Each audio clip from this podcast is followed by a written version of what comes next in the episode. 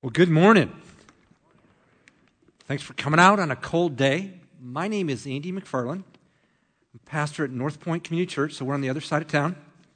Uh, I was on staff here, thanks, from two thousand two to two thousand five as a singles pastor. I was part of the team that launched out of here, uh, Northside Church. And many of you were um, giving and praying for that long before I arrived on the scene. So when Brian offers me a chance to come back and, and preach, I, I jump on it. Primarily, or one of the main reasons, is to say thank you. Because a lot of you guys sacrificed and, and believed in this thing. And um, yeah, we're having a great time. Certainly got our challenges, but God is at work, and um, glad to be there. You see pictures up here. One of the things that, oh, years ago somebody said, Andy, if their church you're involved with, if it ceased to exist outside the people who go, all right, so your church ceased to exist, would anybody else know? Would anybody else care? I thought, man, I want people outside the walls of North Point to care. So we look for opportunities. Well, oh, last fall, the food bank came to us and said, you know, we partner around the city trying to get food to people. And your area of town, in our demographics, is the most unreached. It's the, the poorest people that, that doesn't have a food distribution in it. Would you be willing to provide the people the place to do it? We said, absolutely, because um, we feel like Jesus cares about feeding people and Jesus cares about the vulnerable, so the chance to partner with them. And so the fourth Monday of every month, we're doing that. So this last one in February, it was wicked cold, and there we are unloading the stuff down. It comes down to our youth room, and again, just a chance for us to practically show the love of Jesus. He cares about the vulnerable. He cares about the poor. And for the people who never will go to our doors, say, yeah, we're, we're glad North Point's here. We don't quite get it all. Don't, maybe a little, little wired on that Jesus thing, but, but we're glad they're here. From time to time, when I'm at home and I'm looking for something to do, I, I will get online, and Amazon is my uh, vehicle of choice to, to stream a movie. And before I do that particular movie, before I lock in, I, I'll look at people's comments, and I'll look at how many stars they gave, but I also want to know, what is it about that movie that made you give it five stars? What, what was so good? Or what was so bad about it that made you gave it one star? And in reading the, the so what comments, I decide, do I want to go forward watching this movie or not? Or it helps me make the decision. Well, way back in the day, when he was on earth, Jesus, in a sense, gave himself a five-star rating. He said, I'm the good shepherd. So I, I want to ask the question, what is it that would make Jesus say that? What is so good about the Good Shepherd? We're going to talk about that this morning. So you got a Bible. If you'd open it to John chapter ten, we're going to start in verse one, and we're going to go through verse twenty-one and wrestle with that very question, what's so good about the Good Shepherd? Now, as you're turning there, the, the, the metaphor of a shepherd is, is vivid. It's freighted with impact for the people of Israel. They were an agrarian culture, and sheep were a big part of their economy. But sheep were vulnerable. They could go over a cliff. They could have water over their head, or they were targets for predators, lions and bears and other things. So they needed a shepherd to, to watch over them. Uh, sheep could wander into a place where there was, there was no pasture, there was no water. The shepherd had to be looking out for that and, and was watching for the sheep. And so God paints himself as a shepherd. Sadly, also a part of Israel's history is a bunch of shepherds that didn't fulfill their responsibility. They were actually masquerading. They were taking advantage of the people and using that position to feed on the sheep. In Ezekiel thirty-four, God steps in and says to the shepherds, you're lousy, you're taking advantage of the people, you're out, and I'm going to shepherd the people. And that's what he did. And so against that backdrop then, we start reading our passage, John chapter ten, verse one. Uh, Jesus says, truly, truly, I say to you, he who does not enter by the door into the fold of the sheep, but climbs up some other way, he's a thief and a robber. He's no shepherd. He's pretending to be a shepherd, but he's a thief and a robber. There are people who are masquerading, who are, are saying they're a shepherd, but they don't care about the people. They're using that position to take advantage of the people. So Jesus says, watch out. But then in verses two to four, he talks about the true shepherd, or the good shepherd. Here's what he says. But he who enters by the door is a shepherd of the sheep. To him the doorkeeper opens, and the sheep hear his voice, and he calls his own sheep by name and leads them out. When he puts forth all his own, he goes ahead of them, and the sheep follow him. Why? Why? Because they know his voice. How many of you have a dog? How many dog owners do we have here? You can raise your hands. Okay. All right, so if you give me the name of your dog, and I gently call, I sweetly call, come here. Come on, Spot. Come on, Rover. Spot or Rover coming to me? No. No, they're not. Why? They don't know my what? They don't know my voice. I don't care what they, and they're not coming. That's what Jesus said. My, my sheep know my voice. So my question is then, how do we know the voice of God? Here is how we know the voice of God. And one of the reasons the leadership of this church is so committed to opening and walking through this book passage by passage every week is so that you and I would know the voice of God. I was in college. I uh, got involved in the dorm Bible studies as a freshman, August of nineteen seventy-eight. Wasn't a believer in Jesus, and, and I was in there six months, and I had no idea what I was getting in for. Very evangelistic in nature. And, and if there was one verse that kind of ruined me, and one phrase of one verse, it was Ephesians two, eight, nine, for by grace you have been saved through faith, and this is the phrase, not as a result of works. I wrestled with that for six months. And this guy, Ron Toussaint, man, he was patient. He had a couple guys, and once a week they were in the dorm. They were by, by my dorm room two or three times. What do you think? What, what do you process? And, and so finally, February, I just decided, I either got to get in on this or, or, or I don't. And, and I said, I'm in. I, I'm taking God at his word. And so you can imagine after that, when I had a question, I, I went to him. Because he had led me to the Lord. But he said something, and I'll never forget it. He said, Andy, you don't take me at my word. Don't you ever take me at my word. You check me out in the scriptures. And if you disagree, let's politely talk about it. Because it's not my voice you're ultimately listening for. It's the voice of God. So here's my question. Are we people who can be had? Because we don't know the Word of God. Are we vulnerable to false shepherds?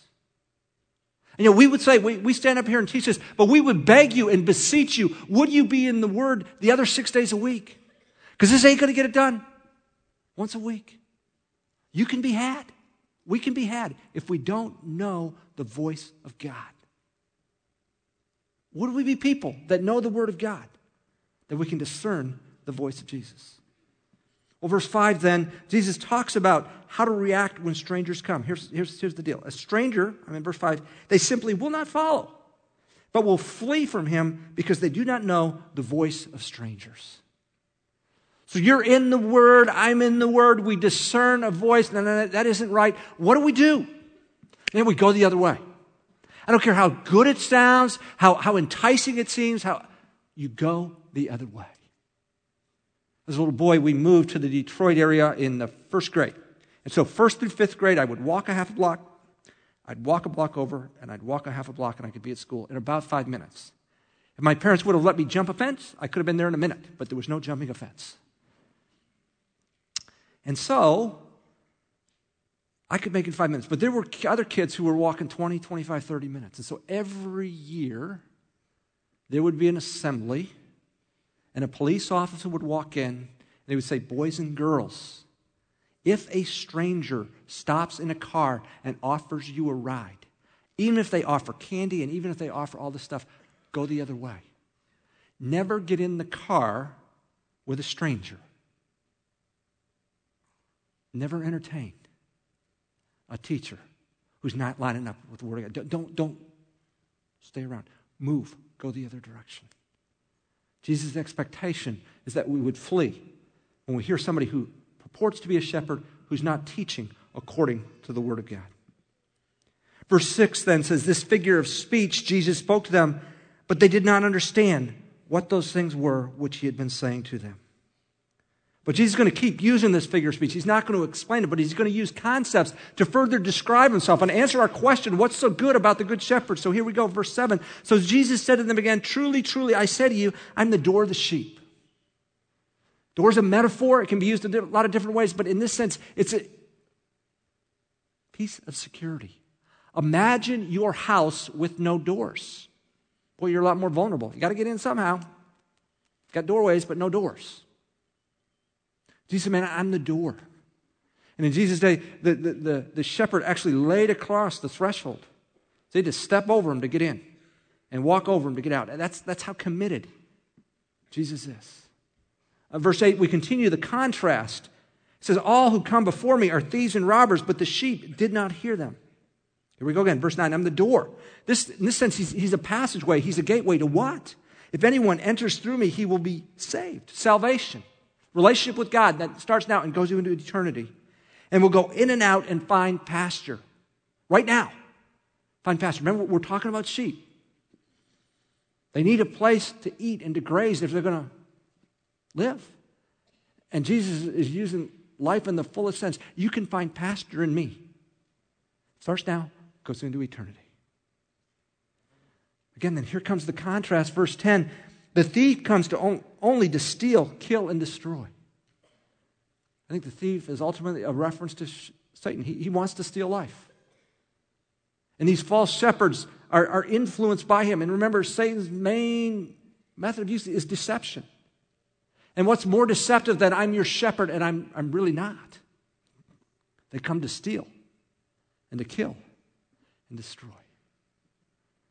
Jesus then counters, saying, I, I came that they might have life and have it abundantly. Fullness of life. So then we finally get to the, the title I talked about, verse eleven. Jesus says, I am the good shepherd. Most well-known psalm in the Bible, I would argue, is Psalm twenty-three. It starts this way. See if you can f- finish it for me. The Lord is my, is my shepherd. And Jesus said, I am the ultimate fulfillment of that. You've been looking for that shepherd. I am he. I am the one to all this is pointed for. I am the good shepherd. Well, Jesus, why do you say that? Here's why. The good shepherd lays down his life for the sheep. Man, he gave himself a five-star rating. I'm the good shepherd. Why do you say that? He laid down his life for you and for me. Again, the contrast. He was a hired hand and not a shepherd who is not the owner of the sheep, sees the wolf coming and does what? Leaves the sheep and flees, and the wolf snatches them and scatters them. Jesus walked into Jerusalem that week knowing what was going to happen. And he could have walked out. If you know, man, just Jesus, just book, get out. He didn't do that. He continued to walk in to the mob. The contrast. Verse thirteen, he flees. Why? Because he's a hired hand. He doesn't care. He's not concerned about the sheep. How concerned was Jesus for you? He laid down his life. So we're asking this question. What's so good about the Good Shepherd? What's so good? Here it is. He laid down his life. He laid down his life for you and for me. So he can legitimately give himself the five star. He can legitimately say, I'm the Good Shepherd. Now, I know many of you in here are in. You've made that decision. You've said, I believe it. Believes he's a good shepherd. Then, then there's a point of application for us. And it comes out of verse ten. Jesus said, I came that they might have life and might have it abundantly. He didn't put a condition on that verse. He didn't say, I offer you abundant life if, or I offer you abundant life when. I alone can give you fullness of life. Are you in on that? You believe? You will not stake.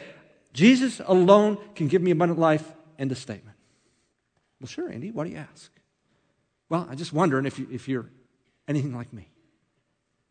Because, see, after I came to faith, the guy who led me to the Lord said, you know, Andy, it'd be good to start memorizing Scripture. And so that's one of the first verses we memorized. Thief comes to steal and kill and destroy. I came that I might have life and might have it abundantly. So it's in there seven years, from nineteen seventy-nine to nineteen eighty-six. I'm working with a group that was then called Campus Crusade. It's now called Crew. And I was on a summer mission in Turkey. We spent four weeks in Istanbul. Then we had a week in the center of the city on vacation. And then we had three weeks we'd be back and then back to the States.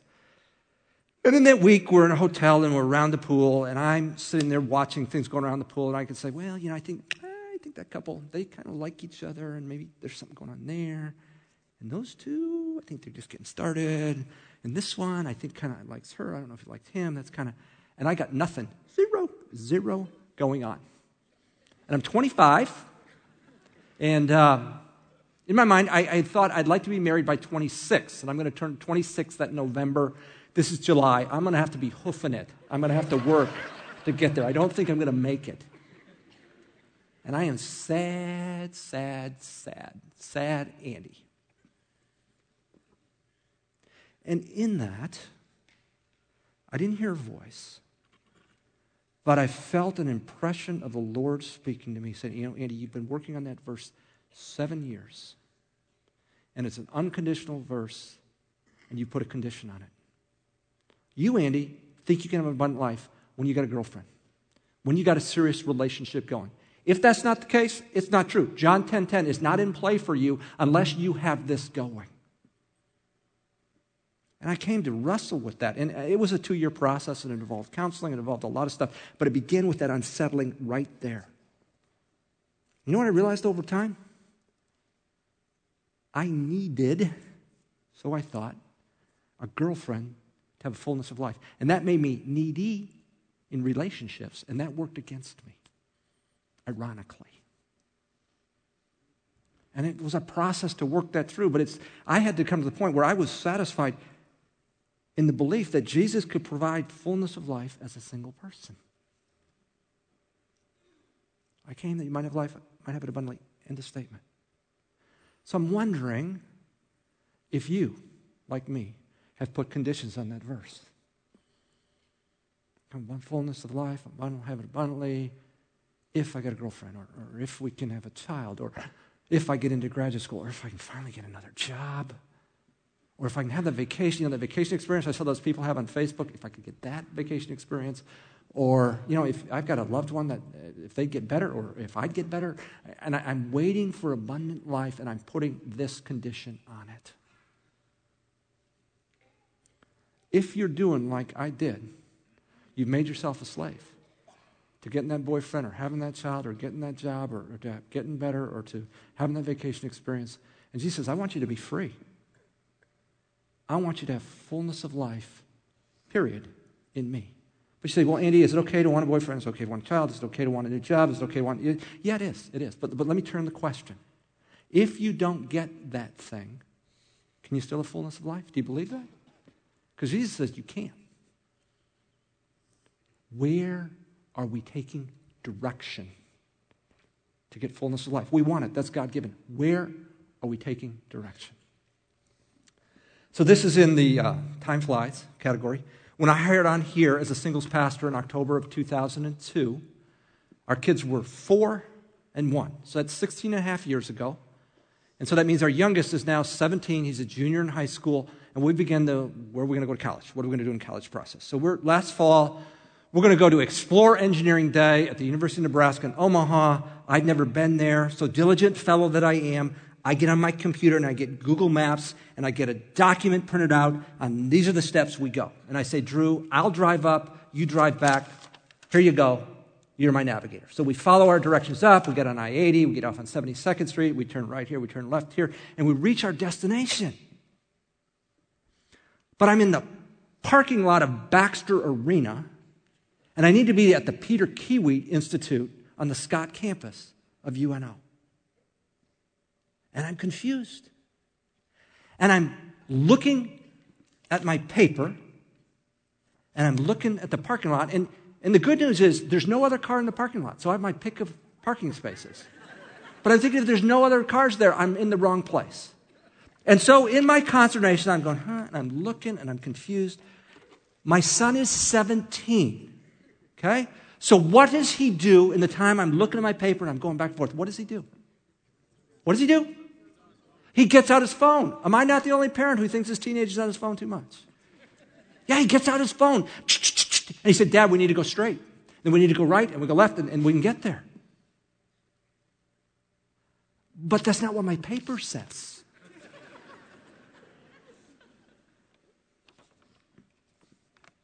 You know what I had to do with my paper?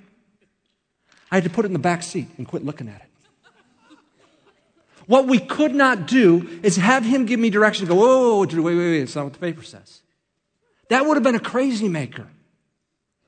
Where are you taking direction to get fullness of life? Because culture will tell you, they'll give you direction and they'll tell you where to go, and they will put you squarely in the parking lot of Baxter Arena. And Jesus has got other directions. He said, it's me. Where are you taking direction? And like I did that day, do you need to take the direction of culture, and do you need to put it in the backseat and quit listening to it? Because it's messing you up. And you're coming here on church Sunday and you're buying in, yeah, Jesus is the way, Monday and Tuesday, and culture's telling you you need this, and you need to get this size, you need to get this phone, you need this and that. You're like me, reading my paper and listening to my son. You can't do it. It'll drive you crazy. Jesus says, I want to give you direction. I want to give you fullness of life, and I want to free you from all that other stuff. You believe Jesus is the good shepherd? Laid down his life for you. Then the application point I'm suggesting is, in fullness of life, which you legitimately want, you need to look to Jesus. He says, I'll give it to you. Well, Andy, how can you be so sure? Because, you know, I'm leaving a lot of stuff on the table, and I don't know, and yeah. Well, let me tell you why I can be so sure. It's, here's Jesus speaking, verse fourteen. So I'm the good shepherd, and I know my own, and my own know me. Even as the Father knows me, and I know the Father, I lay down my life for the sheep. Do you know what Jesus is calling you and me to? A relationship. The same relationship he had with his Father. Father, Son, and Spirit have been eternally satisfied from eternally past, eternity past in this relationship. And Jesus said, I want to give you that. Regardless of circumstances, regardless of what you have, your health, what you have, what you don't have, I want to give you that relationship, and that relationship will carry you. And maybe you get this other stuff, maybe you don't. But you're not enslaved by it. You don't have to have it to have fullness of life. Are you in? Where are you going to take direction for fullness of life? The Good Shepherd says, I'm your man. I laid down my life for you. Would I shorten you? Would you look to me for fullness of life? Now, you need to know, you're going to be surrounded by people in your workplace, in your neighborhood. You're going to go to school with them who have no idea what you're talking about. They are confused, and they are looking for another place. And Jesus is saying, I, I want some of those people to be a part of my family. And he talks about that in verse sixteen. He says, I have other sheep, which are not of this fold. I must bring them also, and they will hear my voice, and they'll become one flock with one shepherd. So I live north of O Street. But you know, when, when I hear about the things Lincoln Berean is doing together, it's outstanding. Here's what I hear. I hear, hey, hey, we didn't have money in the budget for a, a Habitat for Humanity house, but if we could come through with it, hey, the money comes through. And now you guys are about the business of building a house. Does your church matter? Yeah, yeah, there's some people who are going to have a home that didn't, and they're, they're glad Lincoln Berean's here. Hey, I just got a call from the state, and they want us to go in the prison. I, I don't, I don't, I, I just heard bits and pieces, but yeah, man, that they want them in the prisons because it ain't working. I mean, so, so together, awesome. Keep going, man. It's encouraging. But there's also an individual part. It's just not together. But what do we do individually in our neighborhoods, our schools, our workplaces? There are people in your neighborhood, in your workplace, in your school. You're sitting in lunch with them. You're, you're, you're doing work, life with them. You're, you're in the gym with them. God's put you there for a reason. They're not of the fold. And you know what? The, the pastors and the elders and the worship folks, they, they're not going to get, they're not, God's not working through them to get to those people. He's working through you. Are you in? Back in the day, it was everyone, every day. Is everyone involved in the mission? That's our hope. Because great things together, doing the great things together, that's awesome. But what about us in, in our, all over the city? God's put you there. And, and they're buying a system. And they think fullness of life is in this, that, and they, they spend their money to get that, and they get the promotion, they get the phone, and they get the look, and, and, and they're not satisfied, and they're exhausted. Jesus said, they're outside my fold. They need to come in. Are you on mission? Would you pray for these people? Would you begin to pursue them? You don't have to dump the truck, the gospel. Just, just begin to ask questions. Begin to take an interest in their life. Do you have kids? Who are your kids? Where are you from? I mean, begin to unpack those issues with them. And watch them reciprocate with those questions. You're not there by accident. God has you on mission. Verse seventeen and eighteen, then Jesus reiterates that he's a good shepherd. For this reason, the Father loves me, because I lay down my life so that I may take it again. No one has taken it away from me, but I lay it down on my own initiative. I have authority to lay it down. I have authority to take it up again. This commandment I receive from my Father. So Jesus walks into Jerusalem that Sunday, knowing what's going to happen. The time's come, Thursday night. He goes to the place where he knows Judas can find him. He's not walking away from this. He's walking right into it. So the mob walks up to him, and somebody says, uh, who are you looking for? Or Jesus says, who are you looking for? And we're looking for Jesus of Nazareth. And you can read this in John eighteen six. Jesus says, I am he. Do you know what happens to the mob? They are laid out, flattened. The power of his word, simply I am he, flattens them. If Jesus wanted to walk on that deal, he could have. You just give him the I am he, I am he, and he walks out. This was no mob rule that got a hand. Woo, they didn't see that coming. No, Jesus intentionally walked into it for you and for me. He's worth trusting. He's the good shepherd. Instead of chasing all these fool things to find fullness of life, would we come to him? Then he gives us abundant life alone. End of statement. Now, if you buy on this, and you think, you know what, I'm going to make some changes. I'm going to stop doing this. I'm going to start doing that. You got to know, there's some people you work with, some people you go to school with, they're going to think you're crazy, crazy. And it goes all the way back to the day of Jesus. Look at verses nineteen and twenty. A division occurred among the Jews because of these words. Many of them were saying, he is a demon and is insane. Why do you listen to him? So you're going to have people, you're going to have neighbors, you're going to work, you're going to have family, you're going to have, you know, the Christmas union, you're going to, oh, you're oh, oh, taking a little too far, aren't you? Taking a little too seriously. Listen to that preacher a little too much. Don't be alarmed. Don't be alarmed. There were people that said that about Jesus. Even after the stuff he did, because it's a heart issue. There's some people who have a hard heart. But there are also some people in this same crowd who said this. Others were saying, these are not the sayings of one demon possessed. A demon cannot open the eyes of the blind, can he? And that's a reference back to John chapter nine. A guy born blind from birth encounters Jesus and he can see. And the Pharisees are freaked out because people are going crazy about this guy. So they call his parents and they say, what do you know? And the parents say, well, we don't know much. He's on his own. So they call the guy in and they're trying to just get him to back off. And they call him in a second time. And finally the guy says, look, look, look, look. I, I don't know much. You know, I haven't had much theological training. I don't know much, but here's what I know. I've been blind all my life. And now I can see. And we know God doesn't listen to sinners. Nobody's ever done this in the history. And you're trying to tell me that Jesus is a sinner. I don't think so. Well, he booted him out. Not because they could withstand his logic, because they just didn't want to know. But there were enough people saying, there's no way. There's no way a guy like this is demon-possessed. This is the Son of God. We're getting on board with him. We're going to follow him. Is that where you are? The Good Shepherd laid down his life. Worthy of our complete trust, the source alone of an abundant life. Five years ago this summer, we went to Chicago on a family vacation. And so I talked to people who've been to Chicago, what should we see, what should we do, and, and got all kinds of input. And uh, almost everybody I talked to who'd been there said, you need to try what? What food did they tell us we needed to try? What? The pizza. Yes, you need to try the pizza. Oh, I've heard this before. Why do I need to try the pizza? Well, it's thick, and it's got the cheese, and it's got the sauce. And, okay. And finally, one guy said, Andy, Andy, Andy, Andy here's the deal. Uh, you just need to try it. It's, it's beyond explanation. There's nothing in Lincoln we can compare it. You just need to try the pizza. Look, we can explain Jesus. We can talk about laying down his life. And it's all true. It's all legitimate. But you need to try it. He's like nothing of this world, nothing you'd believe. He can give you life like you wouldn't believe. Would you take that next step of faith and lay yourself out on him fully and watch him come through, giving you fullness of life? Yeah, he's a good shepherd. How do you prove it? He laid down his life for you and for me. Let's pray. Our Father in heaven, uh, what a good reminder. Jesus is the good shepherd. Lots of people masquerade as shepherd, but when it gets hard, they split. They're gone.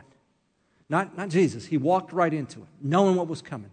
Could have walked away at a number of times, but, but stayed. And then he tells us, I'll give you salvation, and I'll give you fullness of life, abundant life here and now. And Lord, forgive us because we try to find abundant life in, in this and that, and we stake our hopes on this and that and the other, and we're disappointed and we're enslaved, and, and you want to free us. Holy Spirit, would you empower us to take you at your word? John ten ten, I came that I might have life and might have it abundantly. End of statement. That we would not put conditions on that. Pray in Jesus' name. Amen.